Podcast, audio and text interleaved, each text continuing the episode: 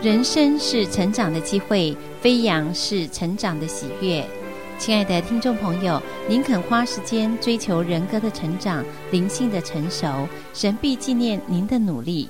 愿神赐福您，人际关系更加美化，与神同行更加亲密，婚姻生活更加丰富，潜能更能充分开发，性格更加圆熟老练，职业生涯更加蒙福。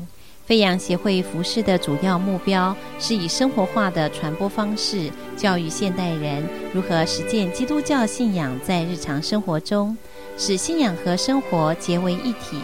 我们祈祷飞扬协会所做的一切努力，能帮助基督徒和福音朋友们经验到基督教信仰如何美化人生。现在，我们就来聆听飞扬协会会长李顺长博士分享有关。人际关系的艺术第二讲：化冲突为成长的机会。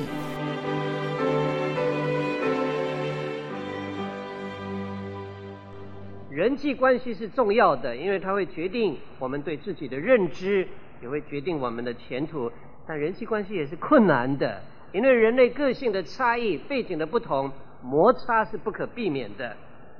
我们可以学习如何化解人际中间的冲突，使它成为我们成长最好的机会。假如我们可以掌握这化解冲突的技巧，我们会无往而不利。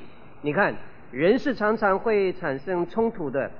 父母为了女儿交男朋友的问题跟女儿争吵，我们认为这个男孩子不是你适当的对象。看他讲话的样子，看他的家教背景，看他的教育程度，没有一样配得你的。那你反对他，可是女儿已经陷在感情里面半年的时间，夫妇为了娘家的经济问题而翻脸，我们自己都还没有家具，你为什么要每一个月寄三百块给爸爸妈妈呢？我们沙发都没有，连睡觉的床都没有。执事会为了有人离婚了，如果再结婚一次，是不是可以使用礼拜堂来结婚仪式呢？牧师能不能为这个婚呢？为这个开会吵架，你们信不信？人与人有冲突，兄弟为了争夺家产打官司，有没有的？教会为了要购买礼拜堂，有人认为应当靠近学校，因为我们教会做大学的工作。有人说学校那里的地很贵，我们买不起，我们应当买在郊外，就分成两党的人了。牧师，你那么注重学生工作，那我们这些家庭呢？合伙的朋友为了公司将来的方向应当怎么走，两个人辩论反目了。同事为了要升迁，只有一个经理的位置，现在出缺，那你也争，我也争。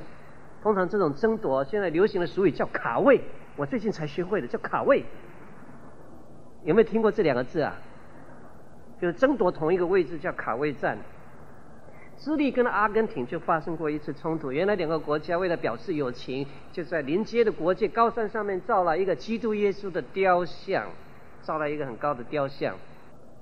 哎，造了一半快要成功的时刻，智利人发现自己被阿根廷人耍了。我们也出钱，他们也出钱，可是耶稣基督的雕像是面向阿根廷的，智利人非常生气，我们被耍了。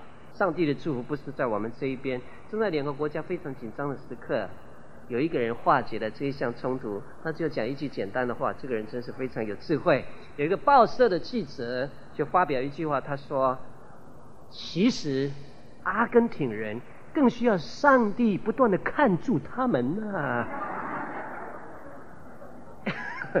一句简单的话化解了两个国家中间的冲突。你想，这个人是何等的有福呢？在圣经里面有记载，有一个人化解了一场非常巨大的冲突。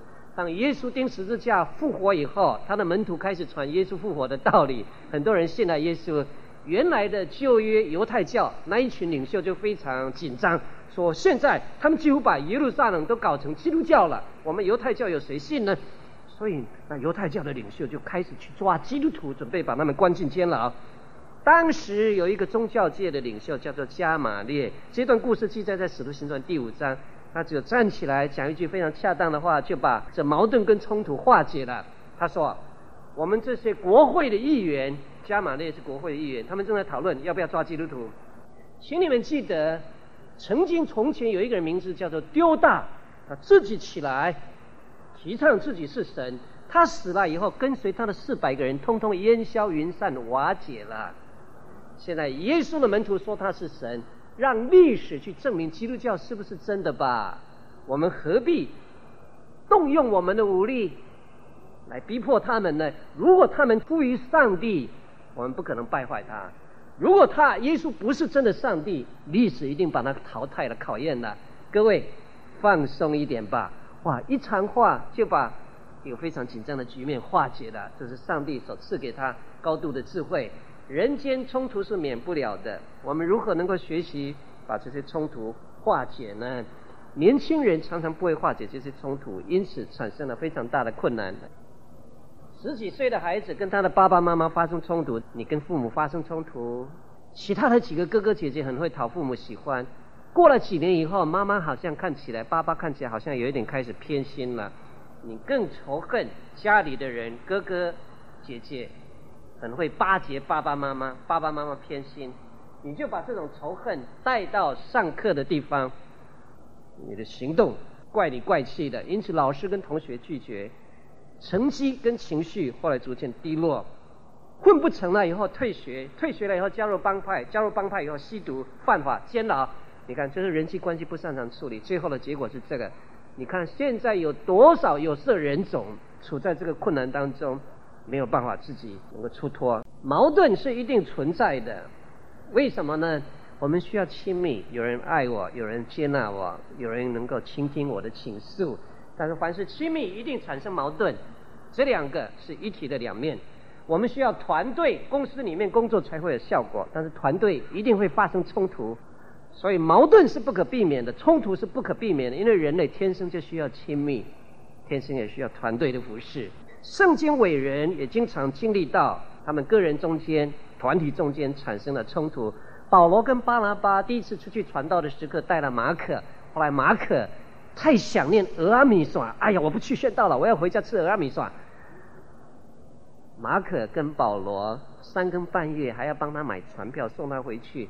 第二次他们要出去传道的时刻，巴拿巴说：“我还在带马可去。”保罗说：“哎呀。”我们第一次带他产生这么大的困难，你现在还要第二次带他，你到底有没有头脑啊？你是怎么思考的？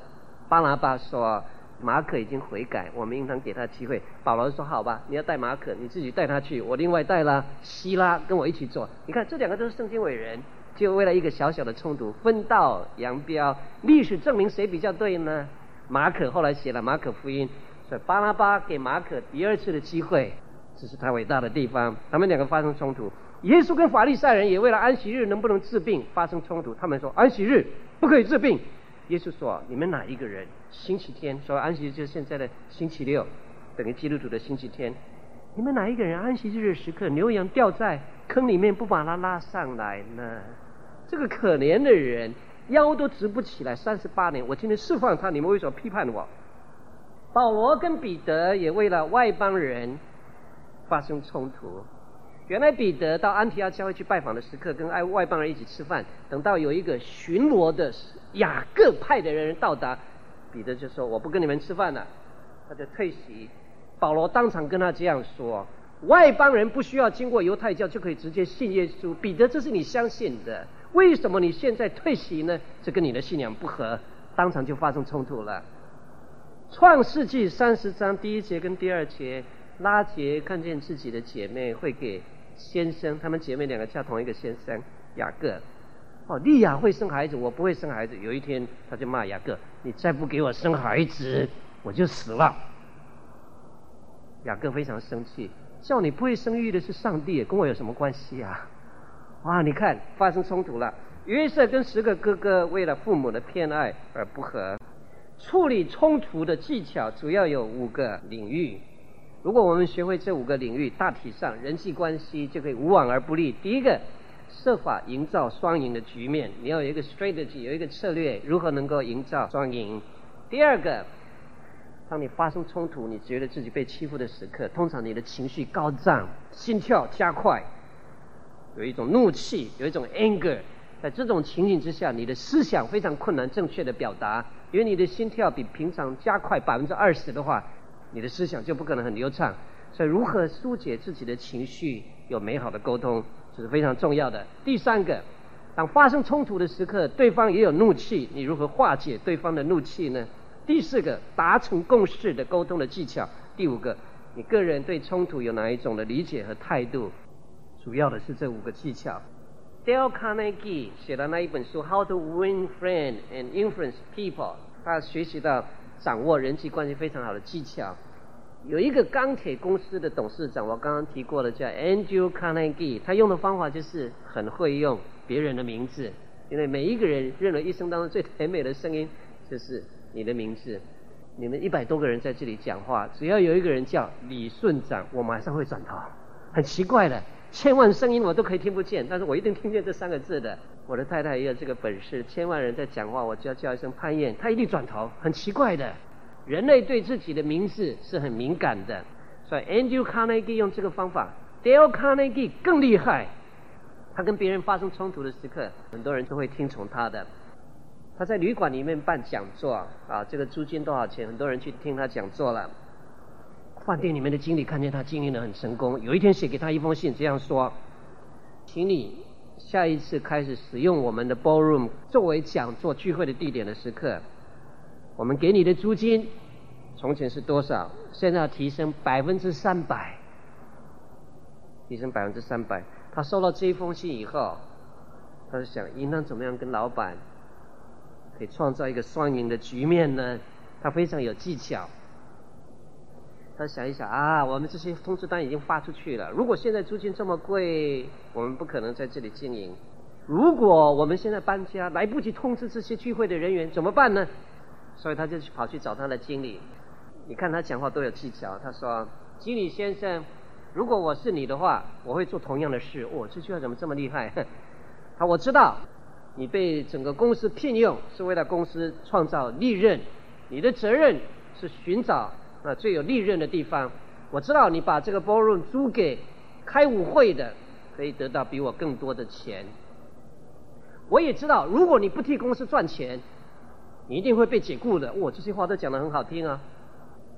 然后他就说：“我也同样愿意为你们的公司着想。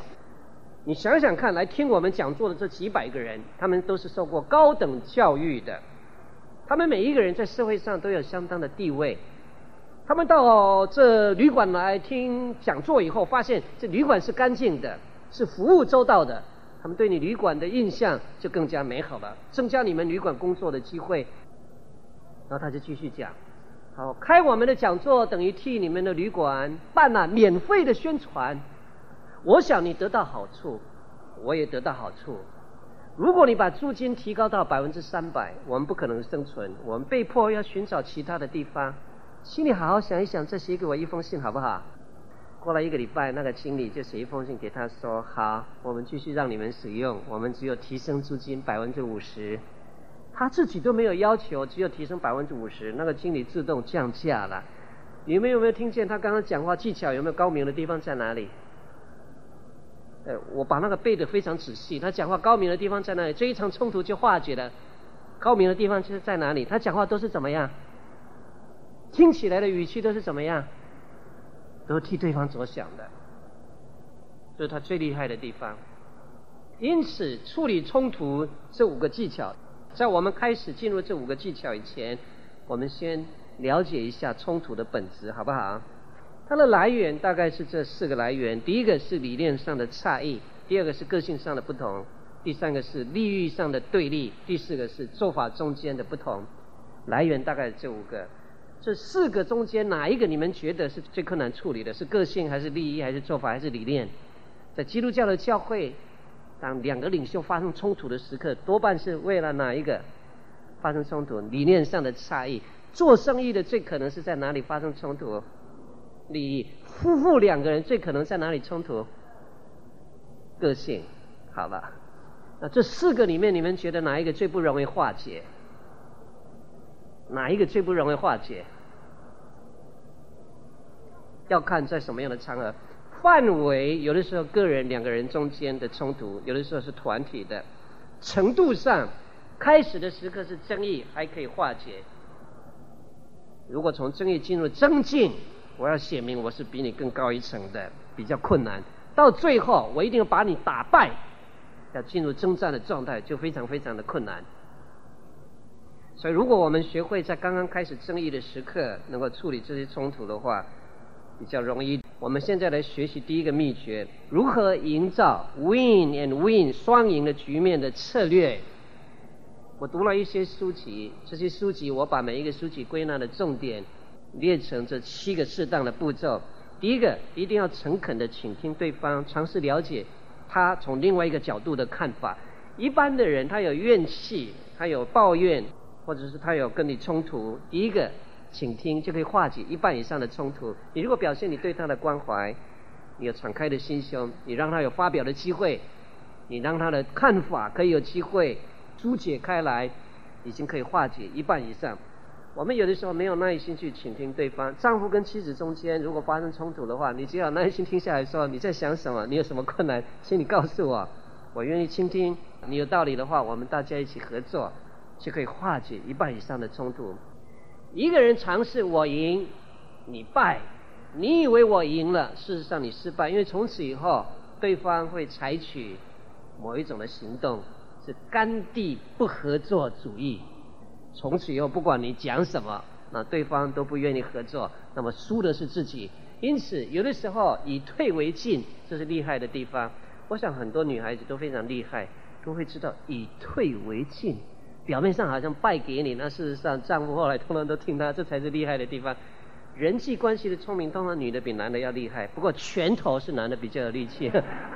人际关系的聪明，女的比较厉害。男的发生冲突的时候，后操场见面，五点钟，下午五点，这是男的。女的是女的会说，你有什么想法？你有什么困难？我很希望多一点了解这女的厉害的地方。第二个，练习将人跟事情分开，练习情绪跟论点分开。当两个人发生冲突的时刻，通常都有情绪，那情绪发泄的时刻，语言都非常厉害。你认为对方已经失去了控制了，所以说他所讲的话，你通通都没有听进心里。我在克伦坡斯教会的时刻，你知道带领一个教会十一年，你可以经过多少风暴？带领一个教会十一年，我们盖过礼拜堂，哇！盖礼拜堂的时刻，厕所放在哪里？全教会四百个人有四百个不同的意见，厕所应当放哪里？哇，那个很麻烦的，所以我要经过很多的风暴。那我发现有一些人。他很情绪的时刻，我起先就不听他。我认为这个人已经失去理性。可是我发现啊，大部分人在发泄他的情绪的时刻，事实上他一定有一个论点。我后来从我们一个执事哈，那别人发脾气的时候，他都很安静。他就说：“好，你说说看，你有什么论点？你有什么 issue？你有什么角度？为什么这样做是最好的呢？”我发现他很镇定。有一次我开车送他回家，因为他动过脑的手术，把一个瘤拿掉了。他说：“上帝祝福他，虽然脑瘤拿掉了以后，在视野方面只有右下方的一个小小的地方看不见，所以他晚上不能开车。我就送他回家，我就问他说：‘你为什么可以锻炼得到这个程度？人家在发脾气的时候，你不会引动你的情绪呢？’他说：‘牧师，我发现一件事情，一个人在发脾气的时刻，有的时候我们就把他的论点通通都整个给埋葬了。好，事实上每一个人一定有他的论点。’所以，如果你能够把他剧烈的语言除掉了以后，看见他的论点在哪里，那很容易你就可以征服、感化对方。哦，我听了他这一堂道以后，我才发现，原来每一个人在发泄脾气的时候，事实上都有他的论点。所以，练习将人跟事情分开，他稍微讲一些话，你不要以为是攻击你，仔细去听到底有什么事情他想要分享的。第三个方法是使用得跟给 （give and get） 的原理。可以达成共识，你不让步，对方也不让步，我们大家都牺牲一点，让我们更加互相靠近。你给一点，我也给一点，我们大家彼此愉快。你要逃脱非黑即白的二分方法，使用创意来寻找第三个答案，不会只有两个答案，一定还有 alternative。我们中国人逻辑哲学思想里面比较容易落入黑跟白，我们要寻找第三个答案。丢弃你死我活的心态，下定决心要寻找双赢，而且从差异当中找到共同点，为协议做适当的架构，选择适当的处理方式。有五个方法，选择其中一个方法。这一个我们会用一整张 transparency 来讲五个方法到底有哪一个。我在我们教会牧会十一年的时间里面，后来关系非常好，弟兄姊妹们也都很敬爱牧师。我们这里还有科伦坡斯来的会友，昨天晚上住在我们家，我们大家都是很好的朋友。那为什么我后来牧会过了两三年以后，非常醒目，到十一年的时间，弟兄姊妹要离开的时候，给我们很好的欢送。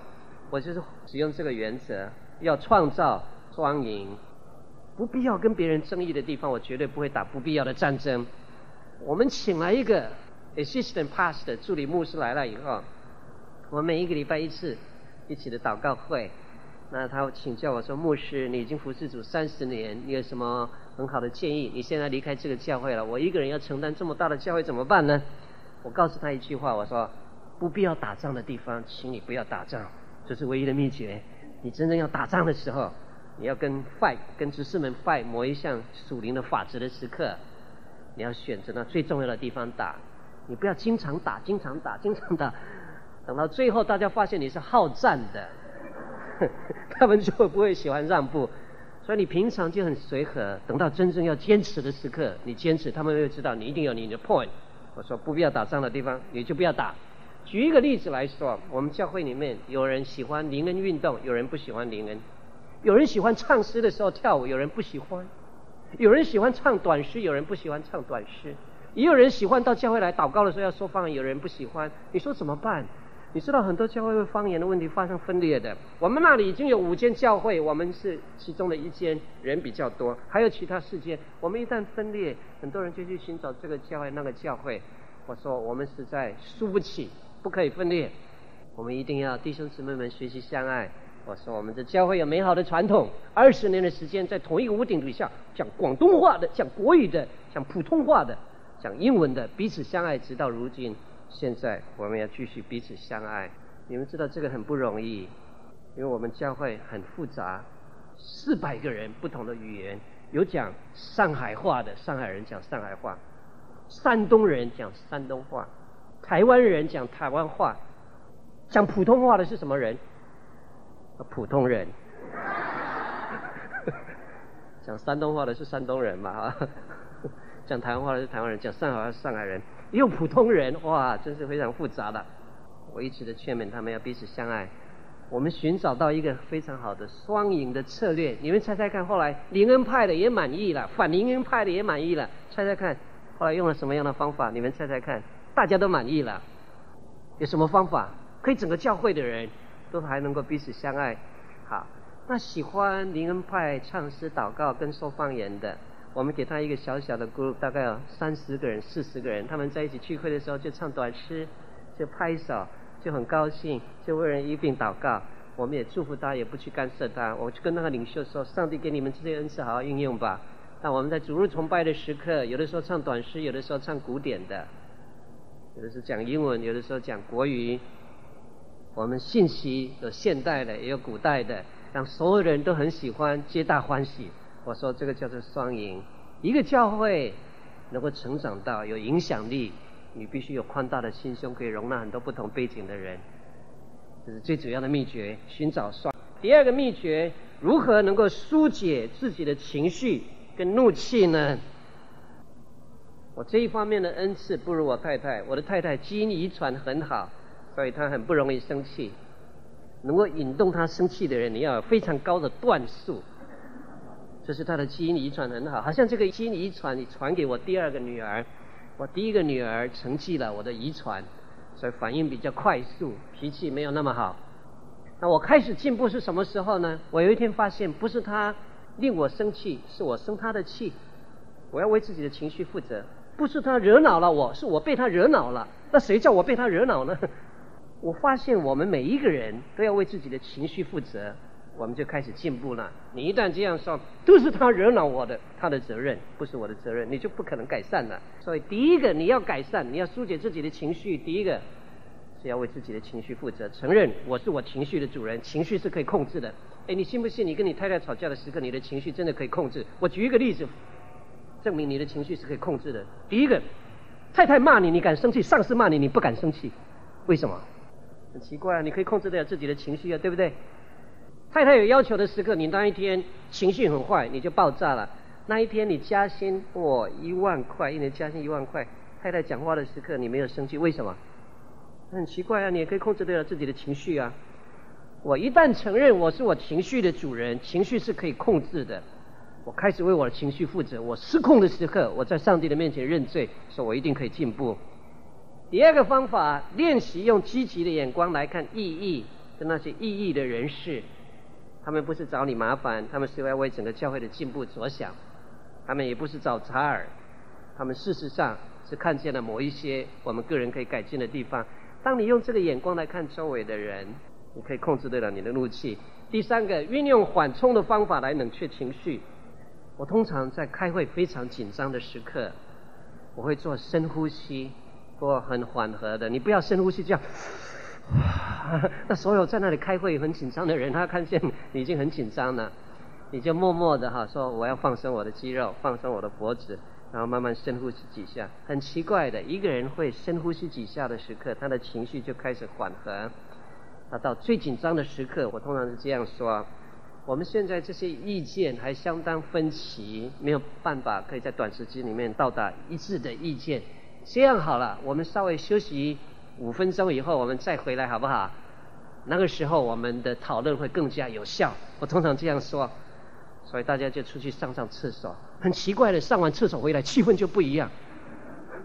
我想是因为开会那个憋尿憋得太久了，很奇怪的，要让他们休息一下，缓冲一下，深呼吸一下，离场一下，然后做一个祷告，通常那个气氛就会改变。一个人争的常常是他的立场跟原则吗？不，常常争的是他自己的自尊。如果我的意见没有被采纳，其他的人是更好的意见，他觉得他自己的面子挂不住，他会在讨论的过程当中继续不断的坚持。可如果你让他得到适当的尊重，休息一下，回来的时候情绪缓和，常常会有想不到的结果。尽量在这些过程当中表达我们的立场跟看法，不要指控人格，不要攻击人格，也不要讽刺人格。在这发表的过程当中，尽量使用 I message 来表达自己的感受，而不是使用 You message 来定罪对方。这两个是有非常大的差别的。事先内心彩排好自己的反应、立场跟态度，让你的潜意识到了必要的时刻可以控制你的反应跟表达。平时心里准备好，将结果交托给神，通常就会有美好的结果。一个人从处境到反应，假如你可以控制每一次在任何冲突的时刻，都用积极的视观、建设性的视观来看那件事物，你的情绪就会往一个正确的方向移动。我以前把那些意见跟我不一样的人都把它看作是捣蛋，这些人在指示会里面捣蛋。很简单的问题，怎么会有这奇怪的思想？明明是受过教育的，怎么会这么怪里怪气呢？好，我这样看的时刻，那情绪就会来。我服侍主三十年，这些东西我老早以前都看得很清楚了。可是后后来学习用积极的视观来看周围的人，那情绪就不一样。我说这些人好辛苦，平常去 AT&T 上班，晚上还要来开会。来做礼拜的时刻，听牧师责备，回去还要感谢神。哇，这真的很不简单。哎，他们听牧师责备，回去还要感谢神，对不对？现在还要奉献，每一个人五千块到一千块美金来盖礼拜堂，实在不容易啊。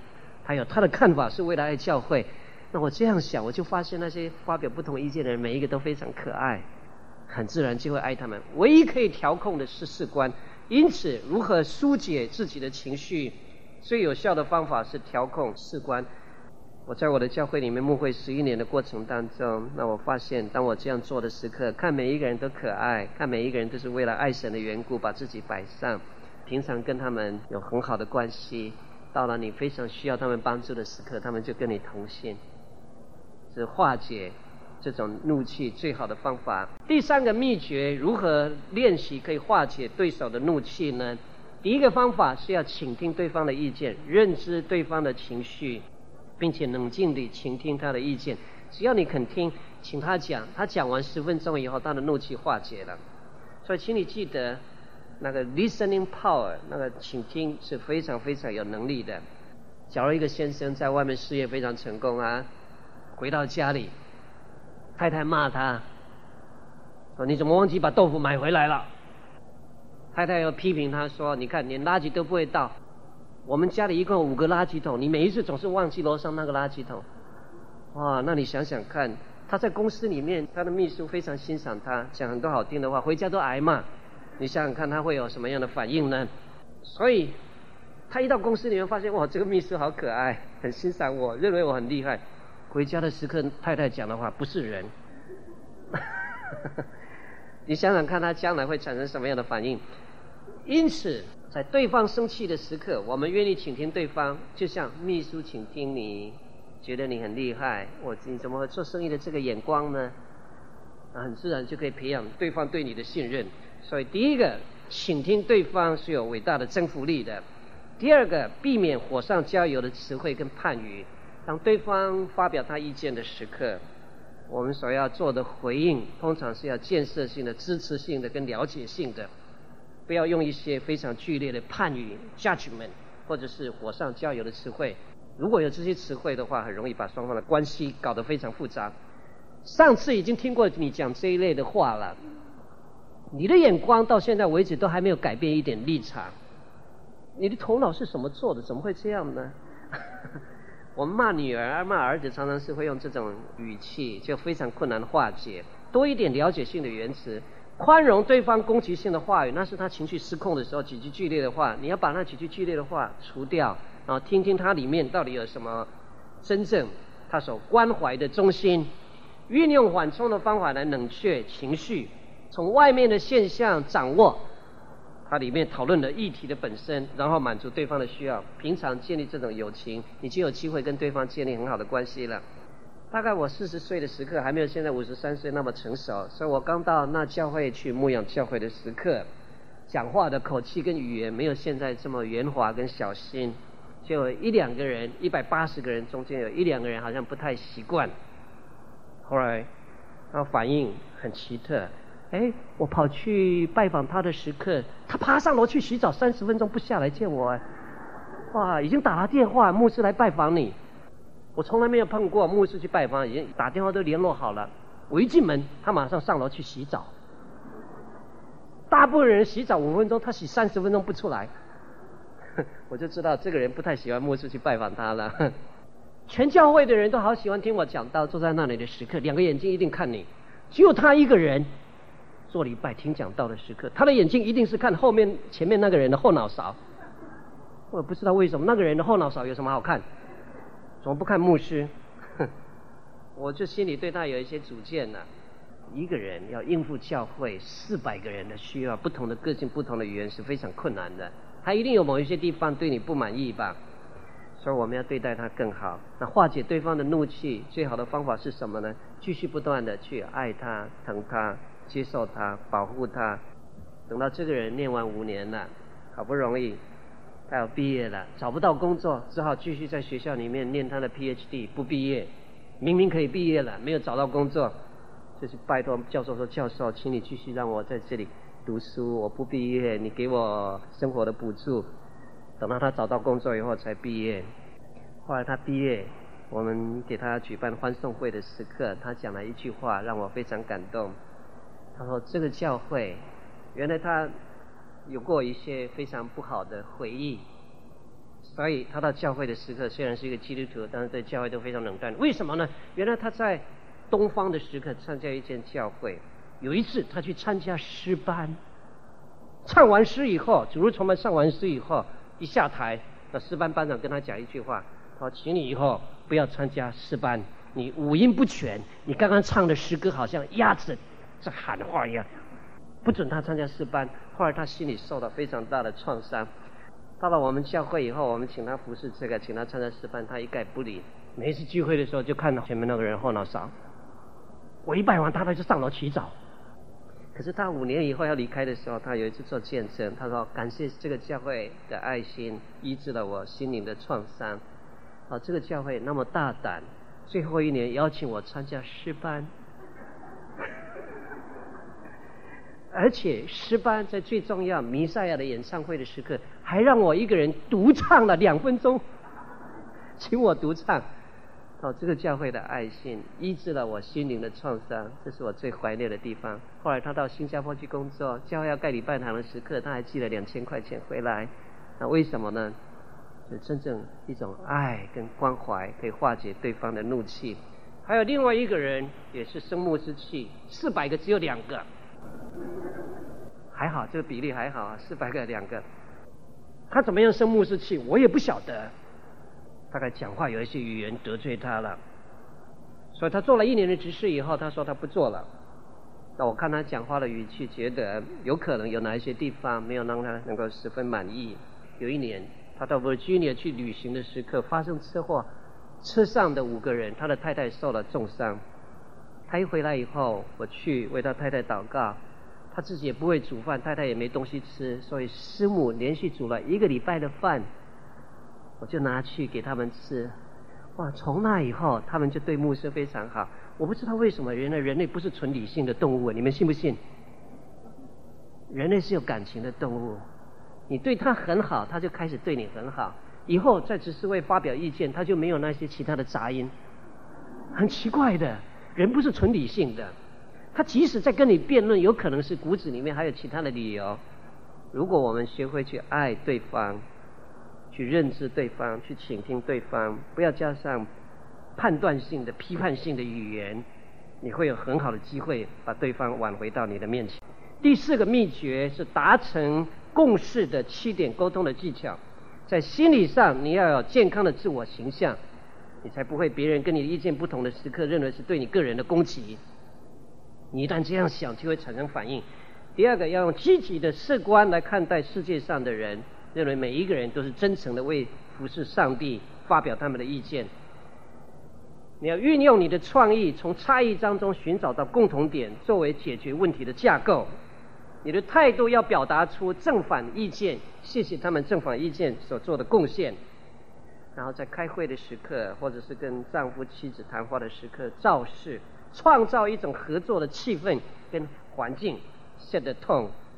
你们如果喜欢看足球的话，会发现足球有一个非常奇特的现象：如果赢的那一队在前面五分钟的时刻送球、接球、跑、闪、躲、打阵，touchdown，如果很顺利的话，整个那个球队的气氛跟士气非常高昂。后来越打越顺，我们说这个叫 set the tone，整个那个胜利的气氛就建立起来了。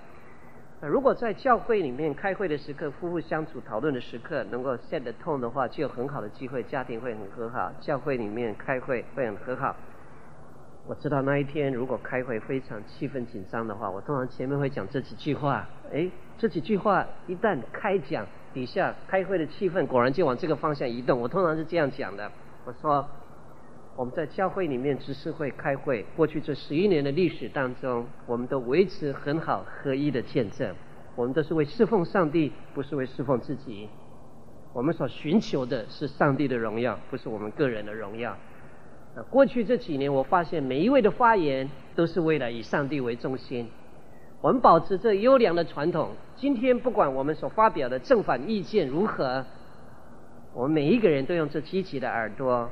来垂听每一个人的意见，我们不会有人身攻击，我们只讨论出最好的意见，为了要决定教会的方向，让上帝的圣灵今天把爱跟关怀倾倒在我们中间，然后做一个祷告就开始，通常那个聚会就非常成功。我们说这个叫造势，这是最近台湾的语言，以前没有用过的。立法委员要竞选立法委员的时候要懂得什么？造势。那你在执事中间、夫妇中间要使用造势，我们通常英文叫 set the tone。你要提出适当的建议，最好使用飞扬五妙招达成共识。飞扬五妙招是这样哈，我很擅长用这个方法。后来那个开会或者是有相反意见的时刻都化解了。啊，想知道这飞扬五妙招的，请举手，我在这里分享给各位。哇，有不同意见的时候，这个很好用的。第一个，你先提出正面的意见如何？有人发表了正面的意见，那有人发表反面的意见，对不对？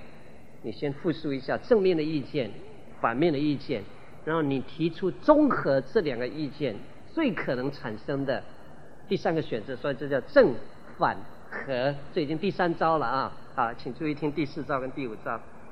第四招，你认为这个合起来的意见是最好的，那么怎么样可以执行实践？这最好的意见是合起来的意见的方法，然后第五个提出这样行对整个教会跟家庭有什么样的好处？请你记得这五个，这叫飞扬五妙招，一定无往而不利。来，我们再复习一下啊，飞扬五妙招，在化解冲突的时刻达成共识。第一个叫正，写下来；第二个叫反，另外一个意见叫反；第三个叫和，正反和；第四个叫方法，怎么样可以实践这合起来的意见的方法？第五个叫益处，advantage 跟 benefit，我们这样行有什么好处？好，我们教会发生过一次非常非常剧烈的意见上的不一样。为了盖礼拜堂，一百四十万美金，地二十万，盖礼拜堂一百二十万，加起来一百四十万，地已经付钱，现在筹款六十万。我去对银行说，跟你们交往已经二十五年的时间，信任我们吧。借给我们六十万吧，拿银行的签名，银行说好。弟兄姊妹们签名说，我愿意奉献多少？算来算去，算去算来，都只有四十万。我说那好，弟兄姊妹们，你无息贷款给教会吧。再一次请他们签名，十万、五十万，现在剩下十万。我们开会说，你看。市议会七个市议员，其中有六个已经同意我们教会 rezoning 变更地目已经完成了。如果我们现在不盖，冬天的时间不能盖，冬天的时间差不多有半年。所以你要等到明年十月再盖的话，已经严格一年。我们现在存的这些钱，将来怎么办呢？它会贬值，而且造价会增加。你再等一年筹备了这十万以后。你这十万永远赶不上那增加的成本，所以两方面的意见很不一样。有一派的人就说啊，可以盖，谁说的？只有我一个人。其他建堂委员三十个说，牧师不要盖，太危险。一旦开始盖，没钱，盖不成功。路加福音明明讲了，你能那领那一万兵去敌那两万的吗？没有办法，你就派使者去求和起的条款。盖房子不够钱，盖了一半不能完成，众人笑话他。这是耶稣讲的。他们说牧师不要盖。我那一天开完会回家以后，发现三十个建堂会员只有十万块钱，他们不敢向前走。我心里非常难过，整个晚上都不能睡觉。我在想，这些弟兄姊妹们怎么这么没有勇气，这么没有信心？五十万差十万都不敢。后来再过一个礼拜开会的时刻，我就使用这飞扬五妙招，我就跟他们讲了这几句话。我说：“弟兄姊妹，现在只有两个意见。第一个意见，十月可以开始盖礼拜堂，我提出的。那你们大部分的人说现在不够钱，不能盖，我们要等一两年筹钱够了以后才盖。现在这样好了，这正的意见跟反的意见合起来，还有一个意见，你们大家听听看好不好？”我说，我再讲一堂道，让大家再签名。如果能够再筹够这十万的话，我们一共有六十万，那我们就盖好不好？哦，他们就很高兴了，他们就很高兴说：“哈，牧师啊，如果你能够再筹到这十万呢，我们就盖礼拜堂。”好，那我就说，我有一个方法，我们这十万一定可以筹到的。我就把我的方法告诉他，我说：“如果这样做，这样就现在就开始盖礼拜堂。”一共有这几个好处：第一个，一鼓作气，再而衰，三而绝。你们到了两三年以后，礼拜堂盖不起来了。我说第二个好处是现在就盖，营造商自己已经说好了，签约一百二十万就是一百二十万，明年他要一百三十五万，你未来要筹这十万，你要增加付出十五万，划得来划不来？你们自己想一想。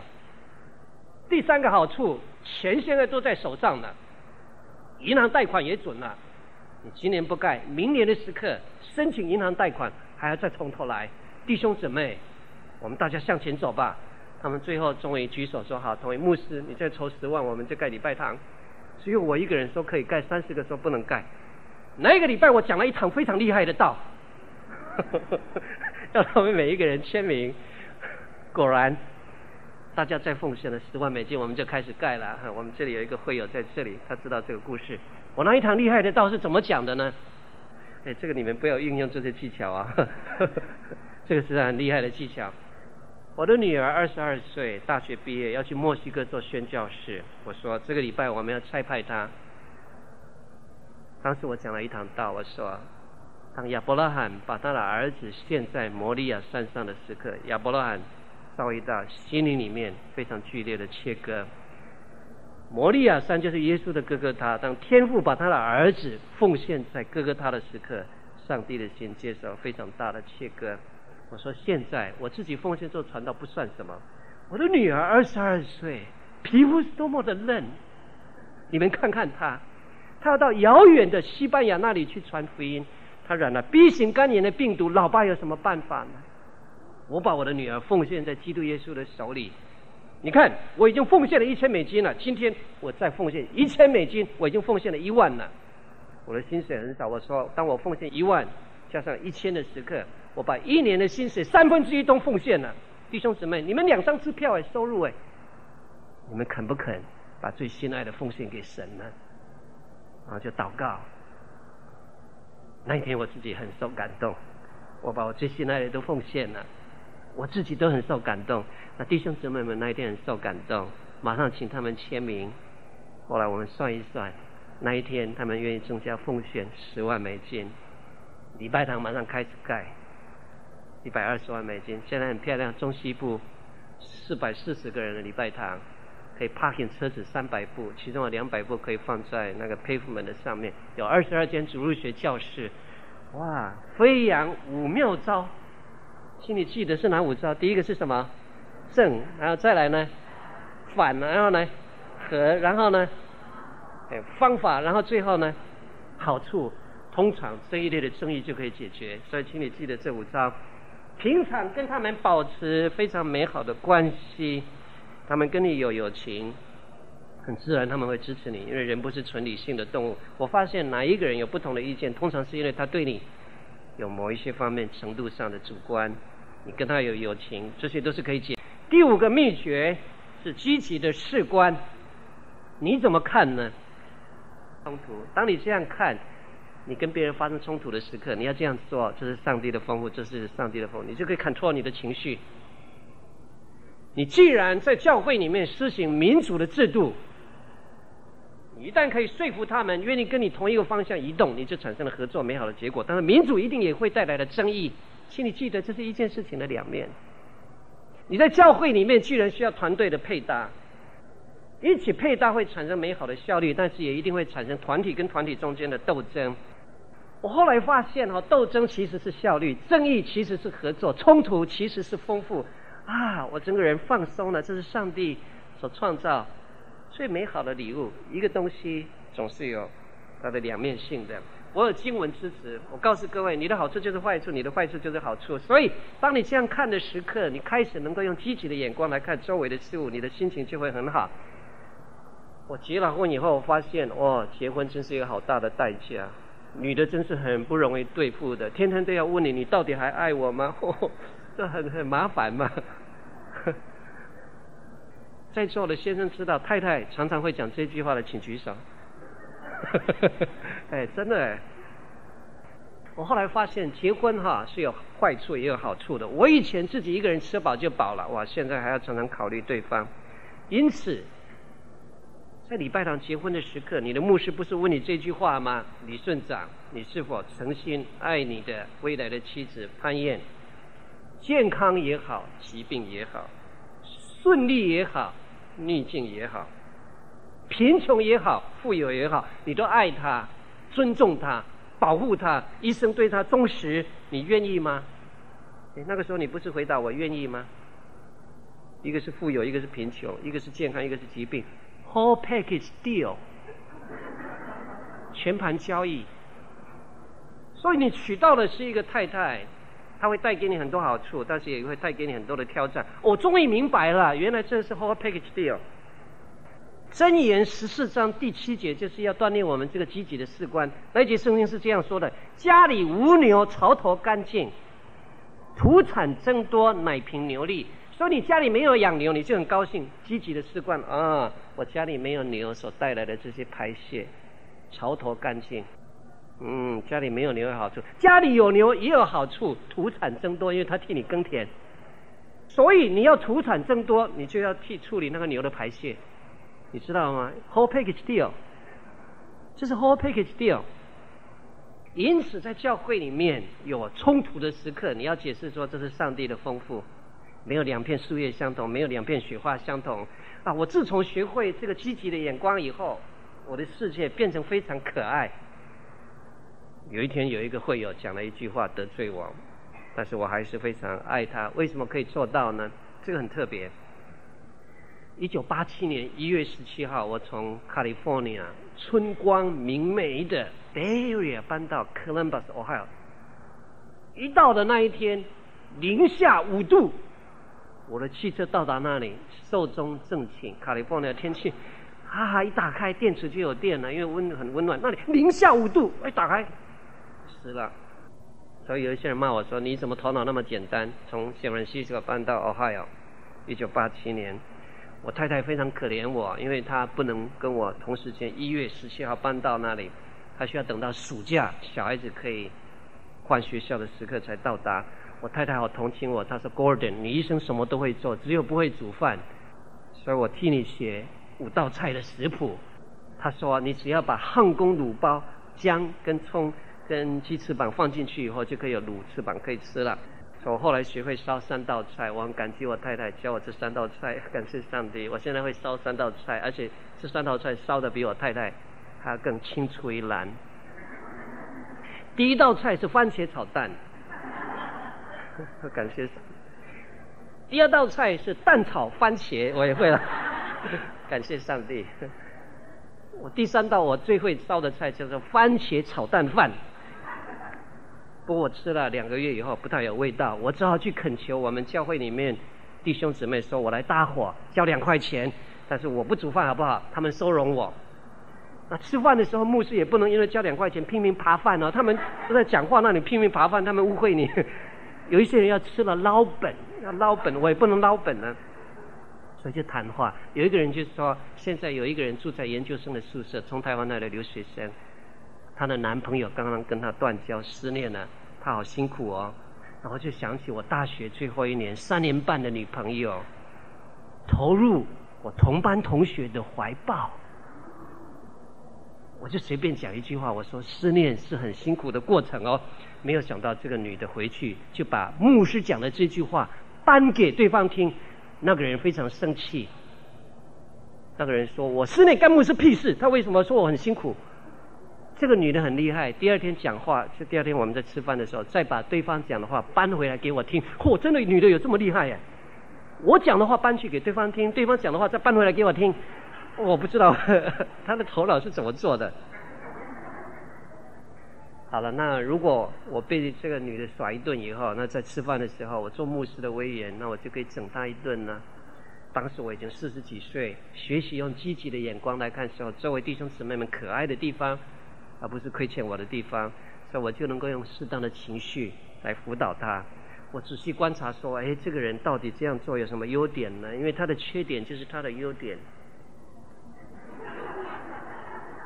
我就仔细的想一想这个图画的推演。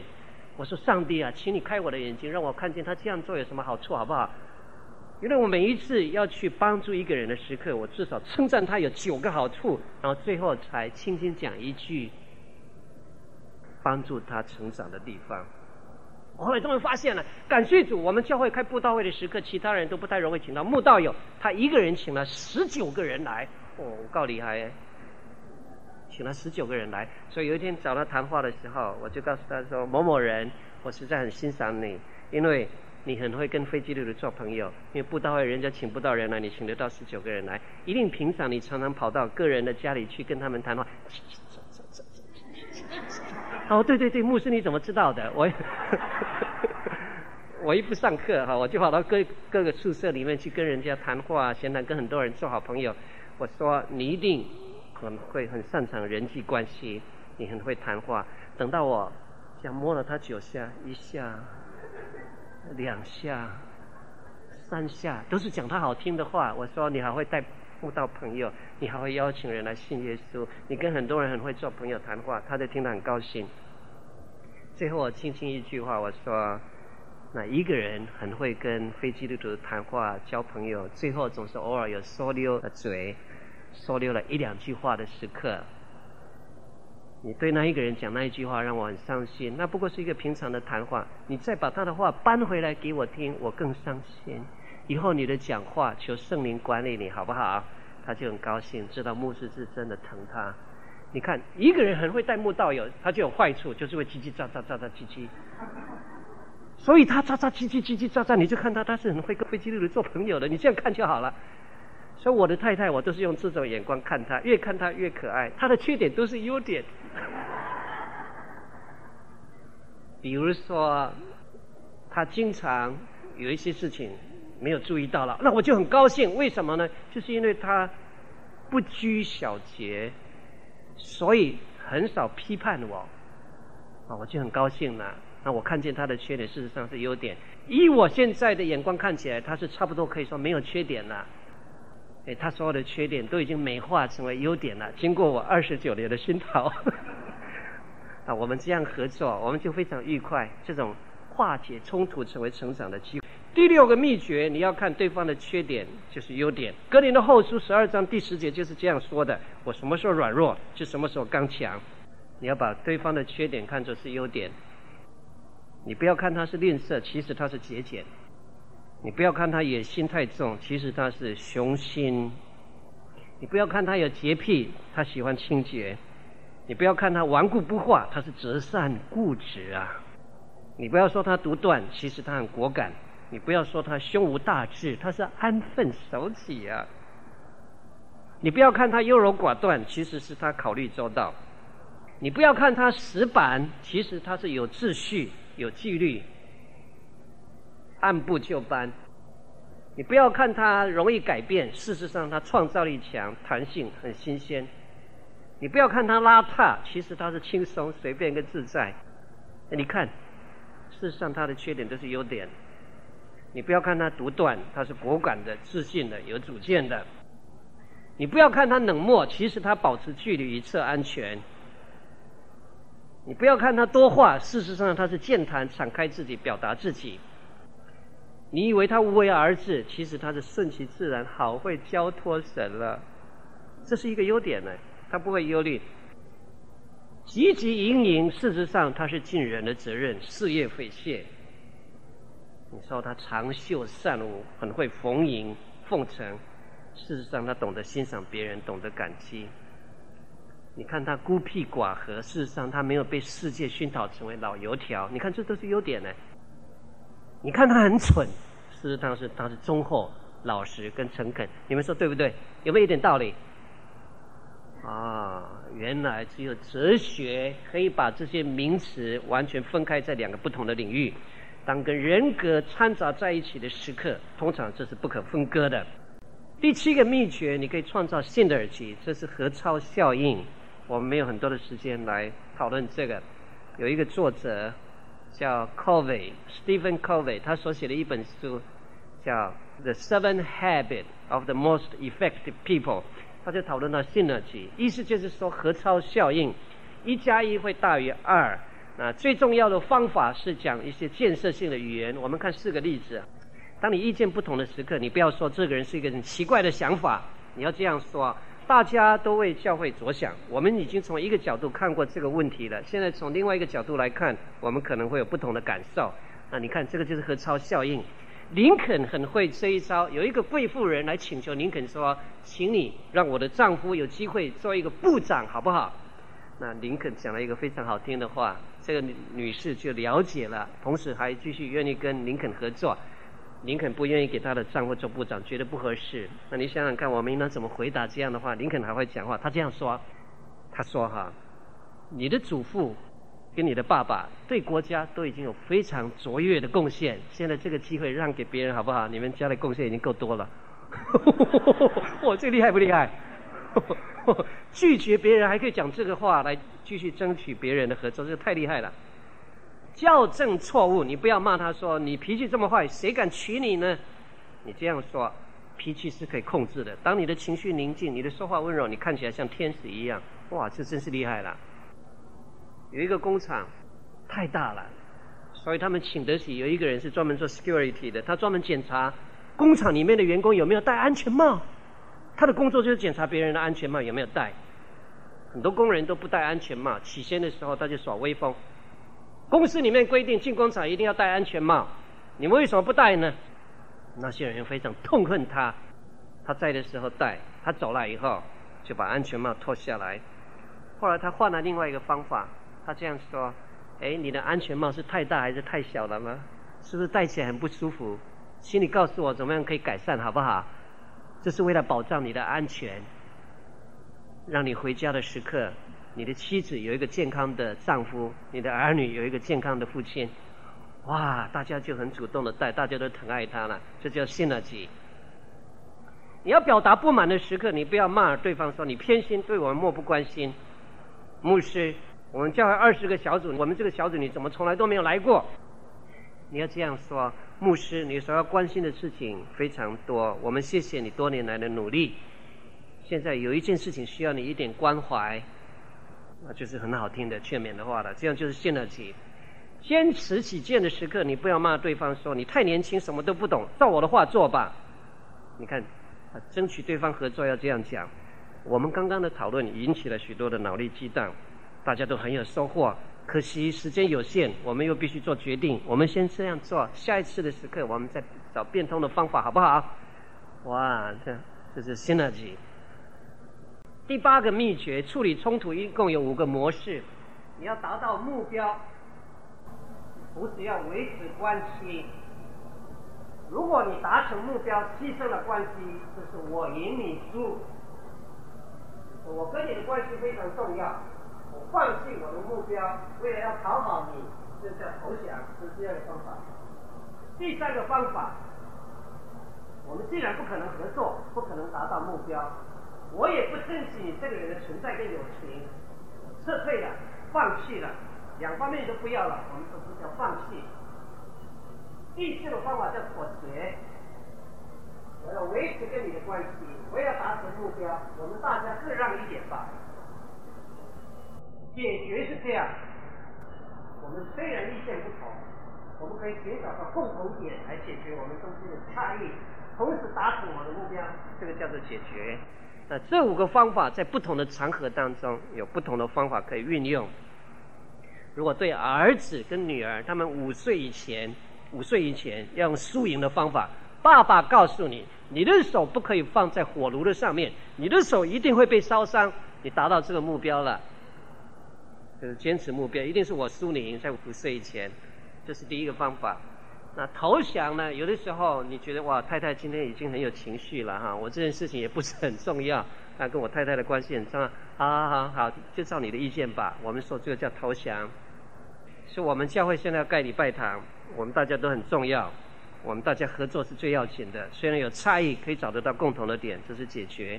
如果我们有勇气建立关系，又有勇气来达到目标，这是最可贵的。因此，我在这里跟各位分享一点，一首我自己写的打油诗，好不好？你要有勇气来解决困难。盼望就是冒了失望的危险，但无论如何盼望吧。尝试就是冒了失败的危险。但无论如何尝试吧，恋爱就是冒了失恋的危险，但无论如何恋爱吧。投资就是冒了亏本的危险，但无论如何投资吧。布道，我常常去布道，你知道布道有什么危险吗？没有人觉知，我一辈子只有一次没有人举手觉知，冒了无人觉知的危险，但无论如何布道吧。服侍，请你记得，就冒了同工冲突的危险，但无论如何服侍吧。温柔就是冒了被人藐视的危险，他以为你是可欺负的，但无论如何温柔吧。饶恕就是冒了被欺负的危险，但无论如何饶恕吧。哎，这首打油诗觉得写的不错的，请举手。写的不错。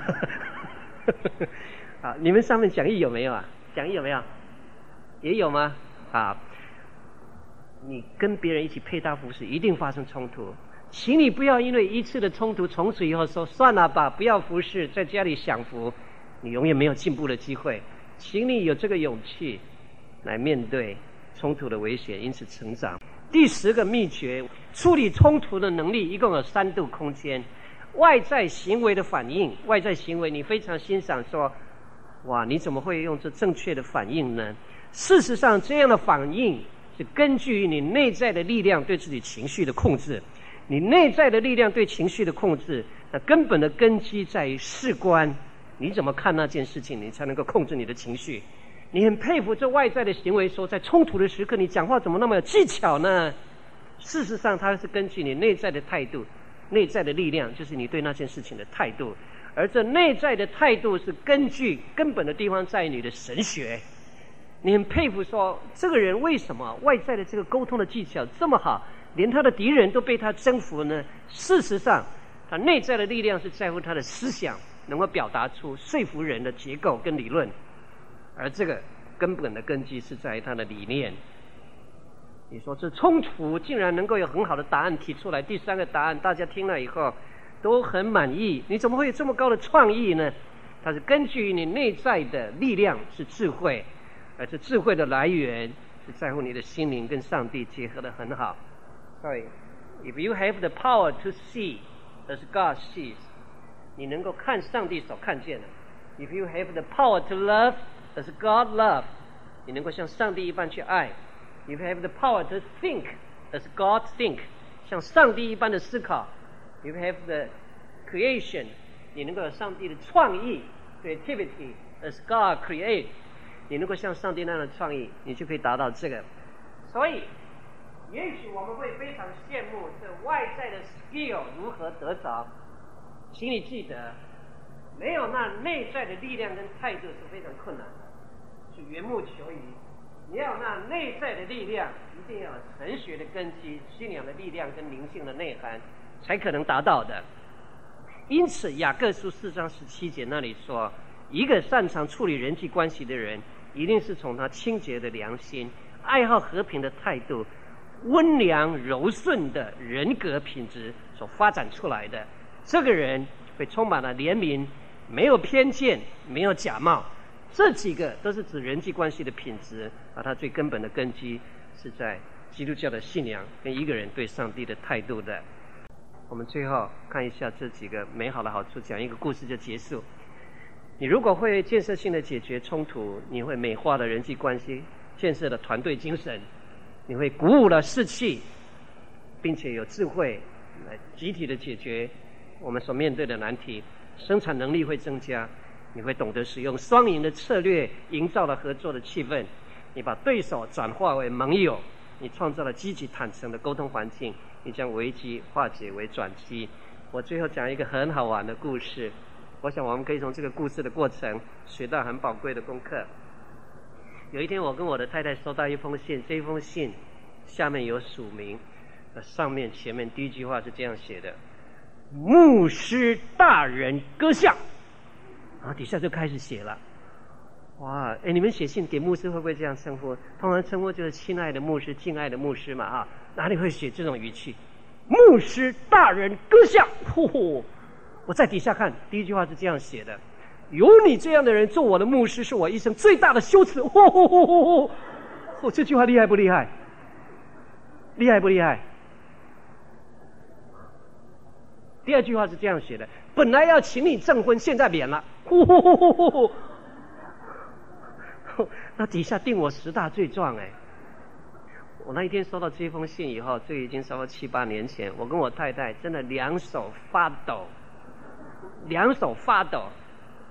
当天晚上我们不能吃饭，也不能睡觉。现在这封信我还留着，我有点私心。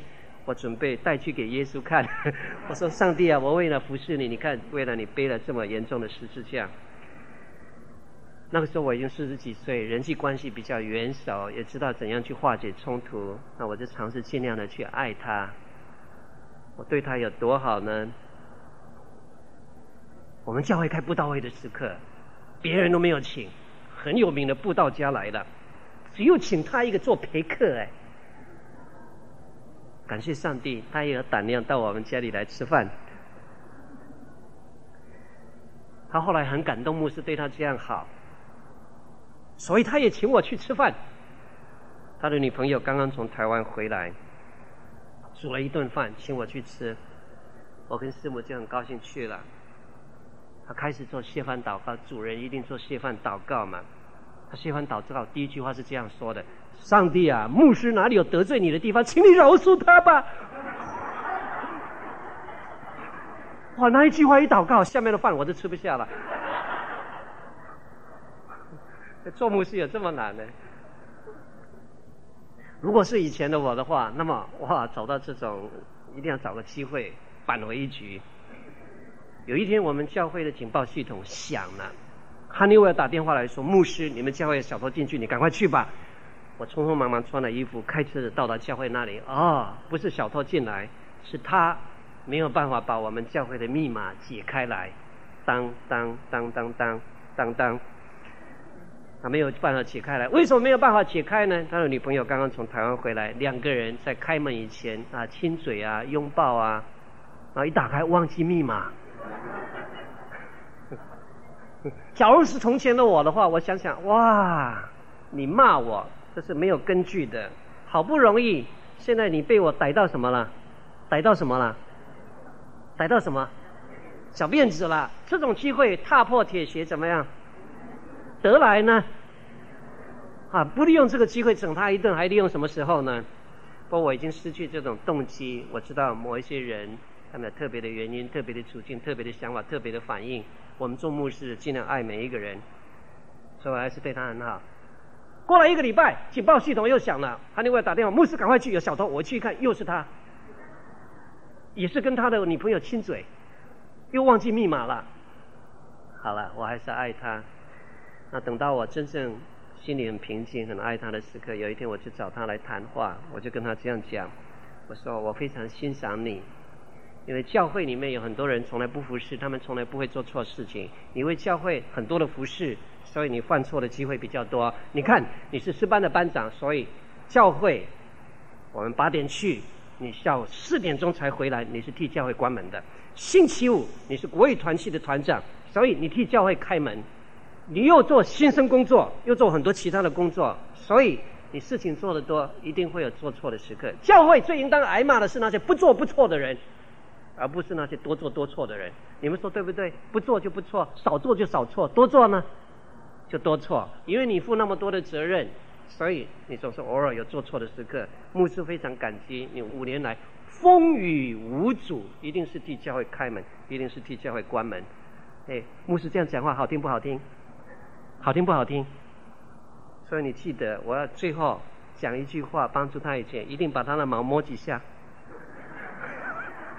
一定摸几下，对，摸九下。我一定是训练从这积极的眼光来看人类的错误。他为什么会把密码没有解开？就是因为他在教会服侍很多，所以他才会犯错。哇，我终于找到这个很好的说法，他听了以后就很高兴。牧师称赞我呢，我很多服侍呢。我因为服侍很多才会犯错的。等到他听了很高兴的时刻，最后我说：下一次你要开门的时刻，请 请你亲完嘴以后，再从你的口袋里面把教会的密码掏出来复习一次才进去，好不好？他就说好，牧师，下次我一定这样做。后来就再也没有犯错了。我对他这样好，真的感化他，我们两个成为好朋友，就是他写信骂我的。